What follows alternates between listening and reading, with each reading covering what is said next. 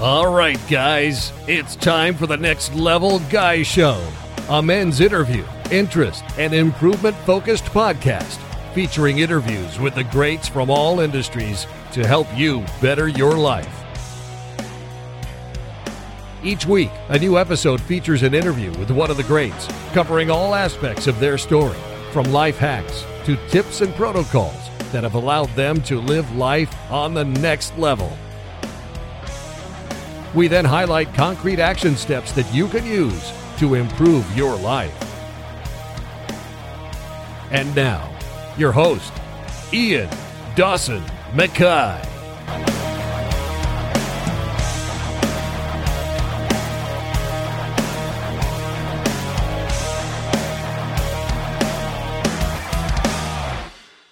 Today's guest is Hasard Lee. Today's a little bit different. It's a wee teaser interview on his upcoming stunning new book, The Art of Clear Thinking. A normal full in depth interview will follow later in the year with usual programming interviews coming starting next week. But this is a book I think you all need to know about. Pick it up today and improve your decision making and level up your life. Hasard is an F 35 fighter pilot in the US Air Force Reserve He's flown over a thousand hours in the F 16, including 82 combat missions. He's a mission commander and is the only fighter pilot in history to fly two different types of jets into combat on the same day. Based on a career making high stakes, split second decisions as an elite US fighter pilot, The Art of Clear Thinking teaches readers how to make better decisions in everyday life, where Hasard distills what he's learned during his career flying some of the most advanced aircraft in Air Force history through riveting storytelling, both from his time as a fighter pilot and through fascinating turning points in history. Hasard relates to the audience in a compelling and accessible way that makes the book as entertaining as it is useful. Hasard has used and taught these decision making techniques across the full spectrum of human endeavour and proved their effectiveness, both in the cockpit and in the boardroom. Those who have already benefited included CEOs, astronauts, CIA agents, students, parents, and many others. The Art of Clear Thinking is a book that will change how you interact with the world around you, and it's something you need to know. And now, let's get to the interview.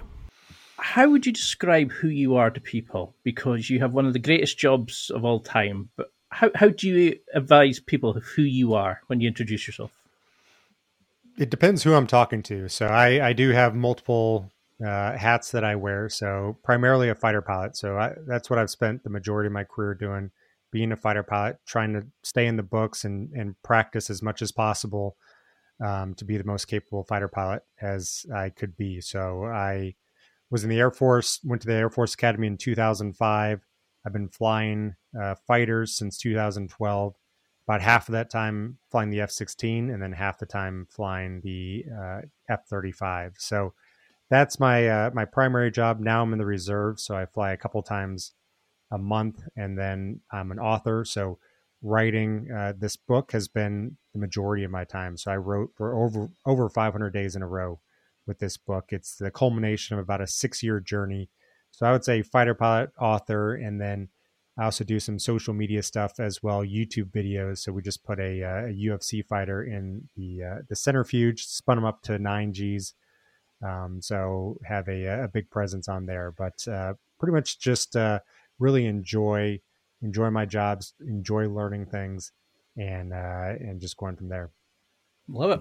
Well, tonight I really want to focus on your amazing book you've coming out. You know, you've got a phenomenal way of explaining things and the concepts and techniques we can use in our own life. But why did you initially go towards decision making rather than like an autobiography or you know, like a fictional series or something. What what focused you on that in terms of the book?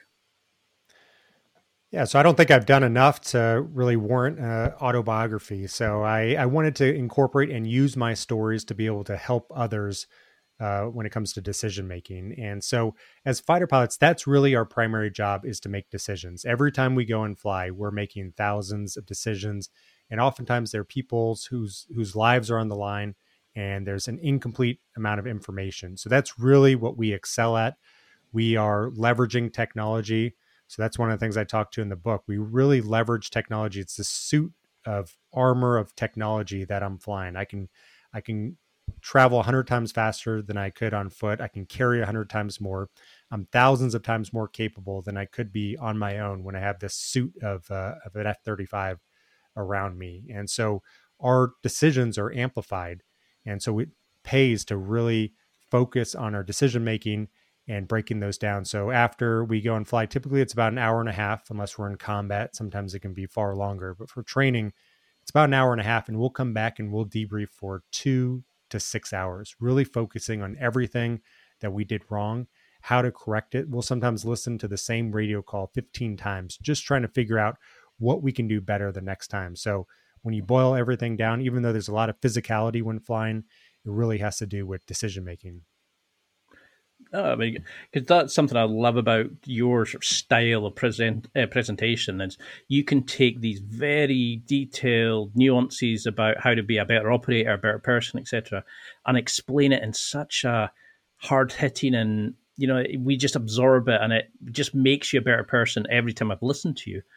But they always say that it's not always the hardware and the software; it can be the pink squishy thing in the middle that causes the problems.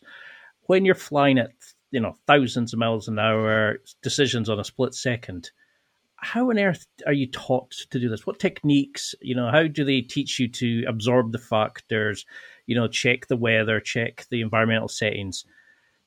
How how do you judge that plus what the plane's doing and yourself and control yourself to engage? You know, how are you taught to deal with decisions in such split second sort of timeframes? You're right. A lot of times it is split second. We're flying with closure rates over a thousand knots, so over a thousand miles an hour. That's a, a mile every uh, three seconds or so. So you really have to be on Jeez. your game when making decisions. So we do have a lot of those split second decisions, but also we are planning these missions. So these missions are sometimes planned days, months, even years before we actually go and fly a mission. And so as fighter pilots, we're leading the mission planning process. We're having dozens, sometimes hundreds of people coming together, all to align towards this goal of overall mission success.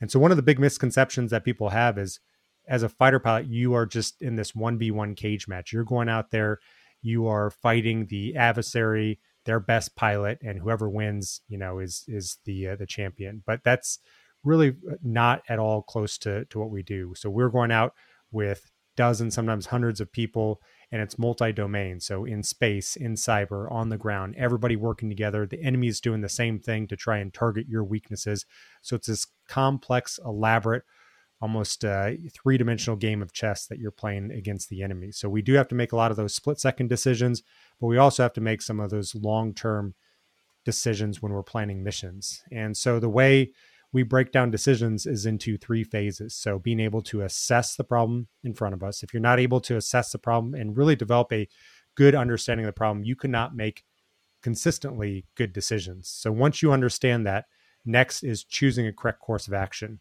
Now you have to come up with courses of action. So it's creativity. So that's one of the chapters I have in my book of how organizations and people can be more creative through a mission planning process that was really developed by the Air Force and John Warden, uh, you know, one of the one of the key air power founders back in the uh, the 80s uh, through effects based planning. And then lastly, being able to execute. So when we're flying missions, sometimes a thousand people have touched these missions. So we have spies on the ground, we have intel officers, we have space, cyber, we have tankers launching from other countries, all to allow us to get over the target and with modern forms of communication, a lot of those people can be watching you in real time. So there's a lot of pressure, a lot of stress. And so we go in the book, I talk to a lot about how uh, people can handle that pressure, how they can handle that stress and execute under those extreme conditions. So uh, that's pretty much in a condensed form how we make decisions. I love it. I mean, is that kind of planning to eliminate as much of the potential to go wrong because they always say that no plan survives first contact with the enemy how are you taught to sort of break down you know problems think creatively but also act confidently but mm. without using your ego to put yourself because i think we all watch top gun and we think it's you taking on 15 guys by yourself and you know being the mm. tom cruise route how are you taught to kind of okay, that's what was the plan, but you know, what's the balance between uh, you being able to creatively engage and kind of okay, I have to wait for command. Like, what's the the onus that's put on the pilot in those situations? Yeah, that's that's a good question. So yeah, everybody remembers the the first Top Gun, really arrogant. You have Maverick out there doing his own thing, but as I said, these are large teams going in, and each aircraft has its strength. So you need those ISR, the intelligence, surveillance, reconnaissance aircraft out there. When you're leading this team of hundreds of people, you can't just go in there beating your chest saying you're the you know the best out there because it's going to alienate these other groups. And as the mission commander, your job is to bring everybody together so that the sum is greater than the parts. So the way we break down missions is into the ins, the means, the ways, and the risks. So you need to have an end goal. So it can be when we're flying a mission, it can be overall mission success, being able to neutralize a target. I talk in my book about a pivotal time in my career, which was when the F 35 was coming online. We had people from different groups mm-hmm. coming together.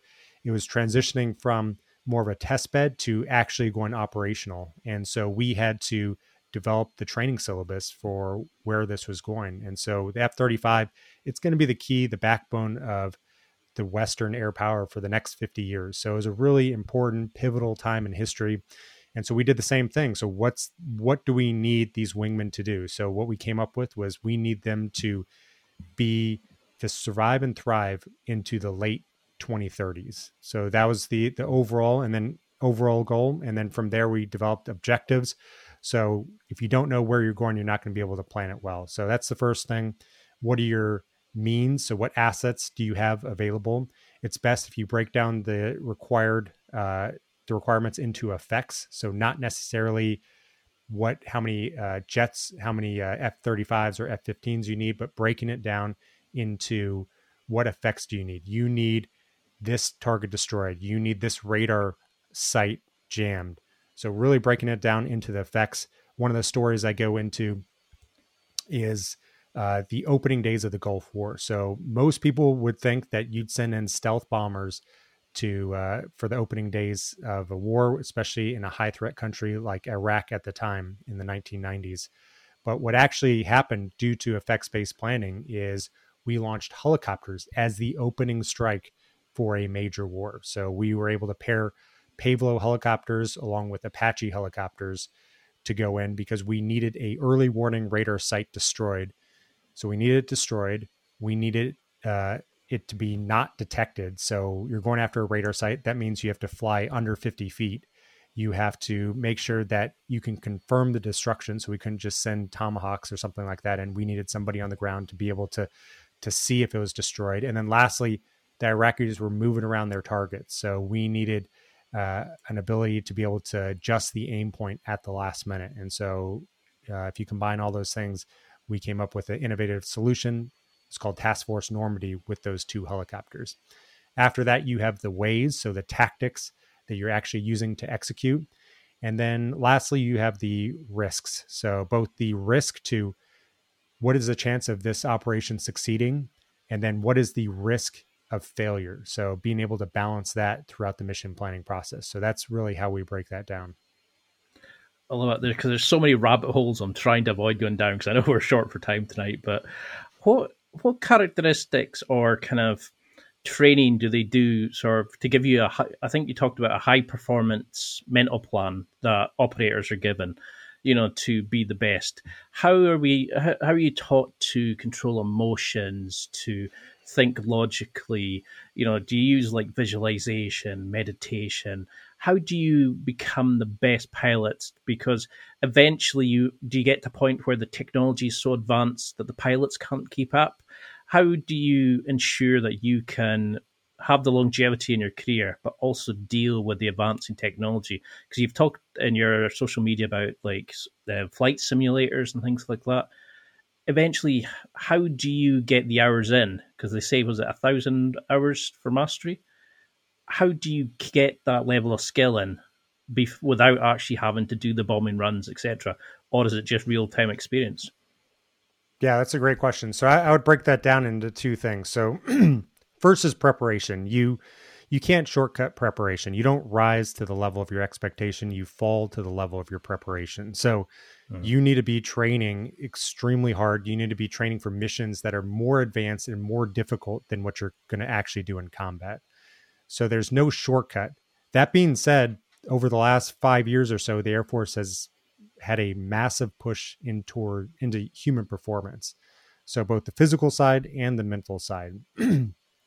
From the physical side, so we're pulling a lot of G's, upwards of nine G's, nine times the force of gravity. So I weigh 200 pounds now, 230 with my gear on.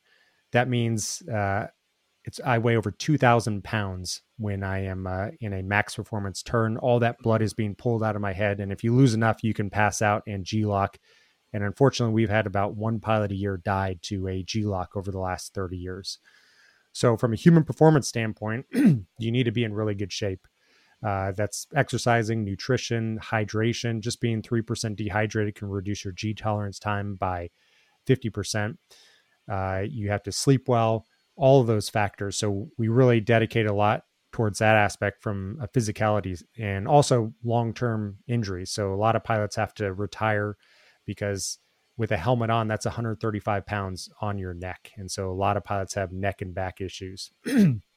now, what we found though is that a lot of this stuff helps with the mental side. So being able to have a high cognitive bandwidth. So as we talked earlier, being a fighter pilot is really about making decisions, thousands of decisions. So you need to have endurance to be able to continue to make those decisions.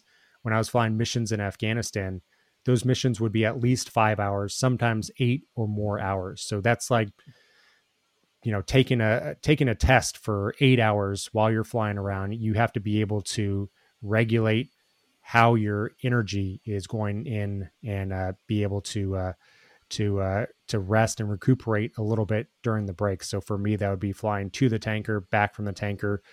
So the way we really do that is to uh, to focus on the mental aspect of human performance. So that can be visualization, self self talk, staying in the present moment, and then being able to have enough nutrition and uh, and enough uh, adequate rest uh, for our brain. So when I'd be flying to the tankers, I'd I'd take a few breaths, take a sip of water. I'd fly with little like peanut butter packs. So being able to keep yourself energized throughout the uh, the flight, and then from the cognitive standpoint one thing I do see as an instructor is students that come to me, they they do extremely well until they make a bad decision. And then oftentimes that can steamroll and it can, you know, the train will go off the tracks. So one important job of mine is to be able to help them to be mentally resilient, mentally tough. Because if you make a mistake, you don't want to be focusing on that mistake that's burning cognitive bandwidth that you could be using to get yourself out of that mistake. But a lot of students don't know that and they'll focus and they'll kick themselves and think they're going to fail the ride and then it'll snowball and they'll continue to make poor decisions. So that's about staying in the present moment, understanding how the mind works. We're really uh, primed to be able to focus on what's urgent instead of important. So there's a lot of different aspects to it, but uh, you know, since we've started implementing this human performance mindset, we've seen the the students and instructors doing a lot better.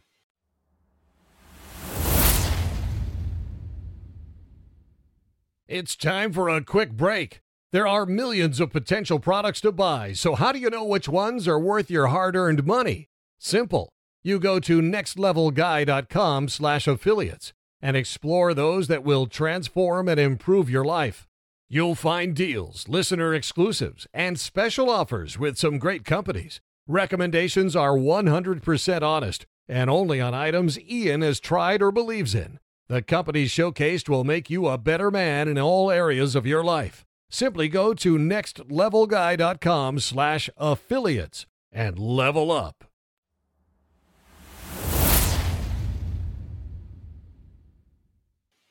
Because that really hit home. Because I've I used to always focus on the mistake. I would never be able to sort of look to the, look to the horizon rather than I would always look in the rearview mirror. How do you think then are you using like the debriefs, the training? You know, you mentioned about the importance of attention to detail and what to prioritize and what's urgent and what's not, etc. How do we hmm. use these kind of concepts, like in the service, but also in civilian life to kind of make better decisions. Is it the refocusing on what's coming forward? You know, how do you shift that out your mind, not focus on the issues, you know, the, the mistake you made or whatever? Is the debrief, mm-hmm. is it just doing it enough so that you learn to control that part of yourself? Exactly. It's to give yourself a dedicated time to debrief. So a lot of times when we make a mistake, especially when we're not in a flying environment, you you want to debrief yourself while it's actually happening. And that's that's a mistake as fighter pilots we give ourselves those you know several hours after a flight to debrief, figure out what went wrong. But we can do that in any aspect. So you can do that after speaking, you can do that after whatever job you're in. Give yourself always at least five minutes to debrief what happened because in the moment whenever you know uh, whenever things are getting tough you can tell yourself this isn't the right time to debrief there is a dedicated time afterwards that i can debrief and that i can focus on it so just giving yourself that little breather can really help in the present moment. Also, understanding how our brains work, how we're biased towards negative thoughts. We're always doing fear based planning. So, understanding yourself, giving yourself time to debrief. And then also, that debrief will be instrumental. So, if you ask any fighter pilot what's the most important part of the flight, uh, when it comes to getting better, they'll say the debrief. And so it doesn't need to be two or you know eight hours for people. Five minutes is enough. Just come up with hmm. three things you did well, three things you did poorly, that's enough over time you're going to get significantly better. So what's the balance do you find between being you you know like in a normal situation in a job there's a balance between confidence and ego it's not too bad. But then you know you've got people that are risk averse you know you want them to look at a situation and realize that there is potential danger there but you also don't want them to be held back by fear. How do we utilize these kind of concepts in civilian life from the you know what you're taught in the military because if we do it we get told off by a boss. If if you do something silly it's potentially life or death for you and others. How should we be using the, difference between confidence and ego? You know not being held back by fear but also using it thinking about it safely if you know what i mean? Yeah that's that's a really good question. So I think uh, people people assume fighter pilots are are arrogant uh, from from some of the movies, but I would say confident. Confidence comes from within. Arrogance is how you're trying to project that to other people around you. So confidence comes from a preparation, most important thing, understanding, knowing that you've put in the work and that you know how to execute on any given day. And so anytime I fly anytime I fly, every time I've flown, as the canopy's coming down, you know, I'll have my my doubts, different random thoughts, but as soon as the canopy's coming down, I always think that I am the best person for the mission today. And it's just a switch that goes on. So beforehand, I think I have a pretty balanced approach of of you know my strengths and weaknesses, but as soon as the canopy's coming down, I understand that you know that that time is over. It's time to execute and I, I switch my mindset. So I think that's useful for other people as well. Whenever uh, you're planning, whenever you're thinking about the, the strengths and weaknesses, you know, eh, you want to be balanced. You want to have a good understanding of of the the risks. But once it's time to execute, you've already hopefully thought through the contingencies, how you're going to execute, and then it's time to just just focus on uh, on game day. So that's that's one aspect. The other aspect is thinking in terms of expected value. So ultimately, when you're making a decision, you're just trying to assess the expected value. So, what is the good thing that can happen from this decision? What's the probability of that happening? Minus what's the bad side to this and what's the probability of that happening? That's all we're trying to do when we're making decisions. So, that's something a, a lion does when he's on the uh, the plains trying to take down a gazelle. As humans, though, we we have a tough time doing that because we like to outsource our thoughts. As we've become more advanced we really specialize in different aspects. If you think of a large organization not many people are making overall big picture decisions. So we are are taught to really rely on committees on computer models things like that. So one of the things i really stress in this book is coming up using your critical thinking to come up with a decision before you you hear from a committee, before you hear from a computer model, before you outsource your thinking, come up with a decision on your own because that'll do two things. One, it'll force you to have accountability. you've made that decision. Now, if somebody else comes in with a better idea, you can be like, oh, okay, well, I didn't consider this perspective. That's one aspect. Second, it can really help you out a lot. Computer models, for instance, can be very elaborate, very good. The ones we have in the military are phenomenal. They are they they take into account so many variables. But oftentimes if you change it by a minute amount, it can completely go haywire. So you really want to have that critical thinking on your own so you can say this doesn't look right and dig into it and understand why those things are happening. So really valuing that critical thinking thinking in terms of expected value. I call it fast forecasting because you're not going to be able to come up with a exact percentage like a computer model, and that's a good thing. You really want to rely on your expertise to come up with what's the percent of something good happening and how good is it because that's our strength as humans to to really take and think critically when it comes to decision making. Love it. I love how your brain just takes these complex issues and you can explain it in such a a sort of beautiful way. Like um, you can really hit home and like ex- educate us. In like your podcast is fantastic. Every episode I've listened to, you've given such detailed and helpful like self improvement methods, and that's why I know the book is going to be amazing. And I, it's on my Audible list. I cannot wait to start listening. But what do you want people to do when they get it? How do you because i'm a big believer which i think you are as well of being 1% better every day. How do you want people to use the book to start improving their life no matter the role or their industry they're in? How can we start being like hasard in our own industry? I would say listen to the stories and internalize it. So what i did with this book is i really made it storytelling based. So i wanted to make it like a, a malcolm gladwell book or a Atul Gawande book where storytelling that's that's how we learn. If you're going back thousands of years we learn through stories. So i think somebody said you know if you if all it took was information we'd all have six packs and be a billionaire. So you can't just learn all this information from tweets. You really have to be able to conceptualize it. The best way to do that is through actually a lived experience. But the second best way to do that is to learn from others. You don't always have to touch the hot stove to know it's hot. As humans we can mm-hmm analyze what other people are doing, develop lessons learned, and then incorporate it on our own. Now, oftentimes, you know, I, I have uh, young kids. You know, you you do have to sometimes touch the hot stove, but uh, you know, every once in a while, you can learn from other people. So, I've tried to incorporate a lot of a lot of good stories, some from my time flying, some from pivotal times in history. So, for instance, I talk about Eisenhower's decision to delay D Day by a day and then execute, even though there's a very narrow window to uh, cross cross the English Channel. So that was an interesting uh, decision that I broke down in the book, and then uh, also business decisions. So I talked through uh, Excite.com back in the '90s had the opportunity to buy Google for seven hundred fifty thousand dollars, and yet chose not to. So I analyzed that decision and uh, developed some lessons learned from that. So I hope people can really just internalize the stories, put yourself in these positions um, that's what I try to do. Keep uh, keep it suspenseful so people feel like they're actually in these decisions. And then afterwards, about twenty percent are these lessons learned and kind of summarizing what people can learn from it. So uh, just enjoy the book, and I think if you enjoy it and and really take some time to think about it, you'll become better at making decisions.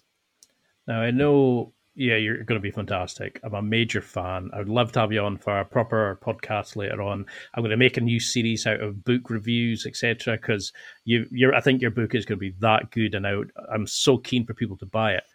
But why do you think people should buy it? Here's a brilliant chance to sell the book. Why should people pick this up? How you know what is it about this book? Do you think that's going to help them in their lives? Um, what's the you know is there a part of the book that you really want people to pay attention to that you don't get a chance to talk about more? Or is it was the book writing cathartic in a way? It helped you come to terms with like your combat career etc what why should we pick up the book? And i think everybody should but why do you think we should? Yeah so i'll answer that in two phases. First is why. So i think that leadership is really changing from management to decision making. And the reason is management really was born out of the industrial revolution. So you had hundreds, thousands of people working in a factory. So people were focused on how do we control this many people. Now, as I talk to with my jet, I'm thousands of times more capable. But really, all of us are like that. So if you have a smartphone, it can do the job of uh, dozens of people from a few years ago. A modern combine harvester can harvest crops hundreds of times faster than by hand. A good way to look at that is as a human, we all burn about 90 watts of electricity. And yet the average Westerner burns 12,000 watts of electricity. That powers the technology that is augmenting our decisions. So, right now, there are predictions out of Silicon Valley that there will be a billion dollar company within the next decade that's run by three or fewer people. That's insane. I mean, if you if you were trying to make a billion dollar company in the 1800s, it would have taken hundreds of thousands of people. Today, it takes thousands of people. Three or fewer people for a billion dollar company is insane, and that's because of AI. So we're really accelerating our use of technology.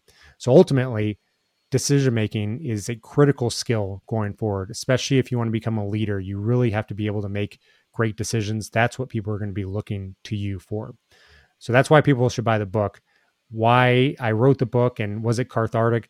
Yeah, I, I wrote every word in this book. I spent over 500 days in a row writing right here in this office, and uh, and uh, you know it was it was challenging. This is the culmination of a six year journey.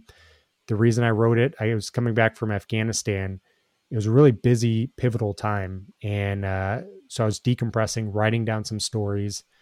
That coincided with uh, Luke Air Force Base wanted me to give a speech on Memorial Day because we we did have some people unfortunately um, killed uh, while I was uh, at Bagram uh, Air Base, and so I gave a speech. There was a woman in the crowd who who came to me afterwards and said, "You have to come to my school and start giving, uh, telling my students about this because they don't understand much about the military. It's kind of this this kind of scary organization to them."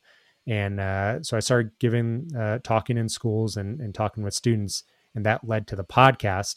So the podcast combined with this kind of desire to to write down some of the stories from Afghanistan really merged into this book. And the publishing industry very very slow. Um, so uh, I went through nine revisions because uh, I really wanted to make this a, a great book. I wanted it to to be condensed, to be tight, to not have any extra fat and uh, it's finally coming out uh, in just a couple days. Uh, it's going to be a major success. You know, I'm so glad to have you on.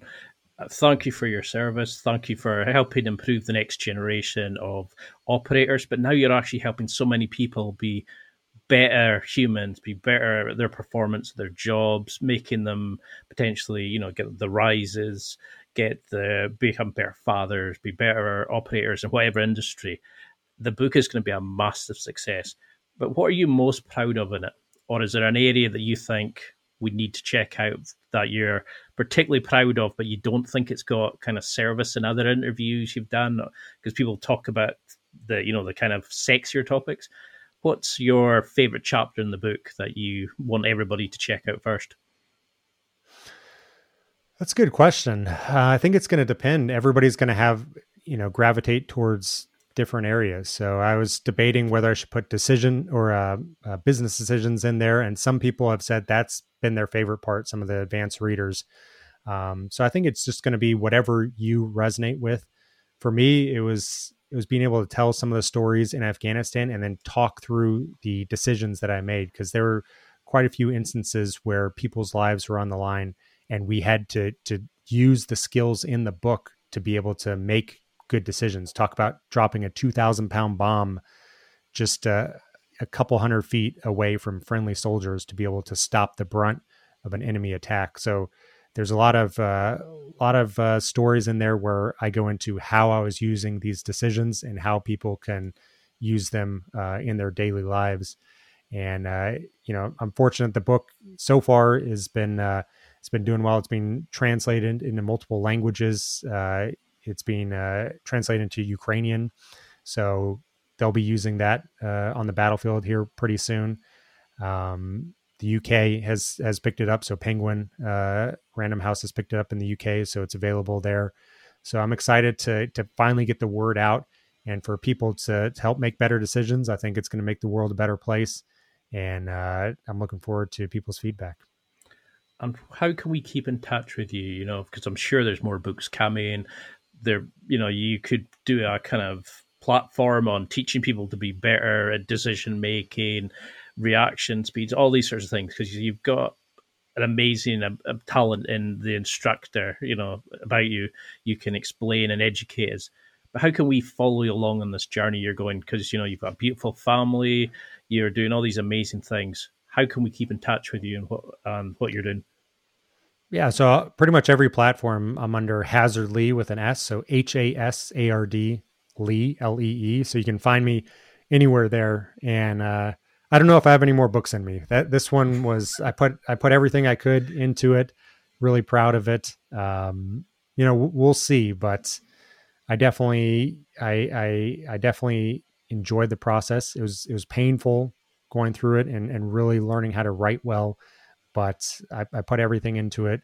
Hasard Lee, you can find me on all the uh, the social media uh, sites. I put on uh, like to put entertaining things on there for instance, we we put a UFC fighter in the centrifuge to to see how he would do. We uh, we, we do pretty pretty interesting things to be able to to translate what we do in the fighter jet to a context that people can can really see in, in everyday life.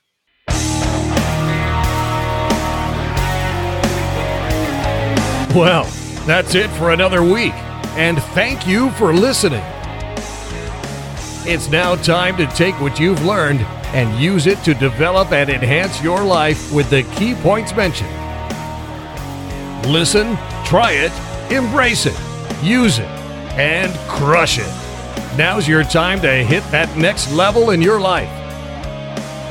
If you liked this episode, then please leave a comment on the show notes or a review of the show on your podcast platform. Everything helps evolve the show. Until next week, keep seeking the next level in your life.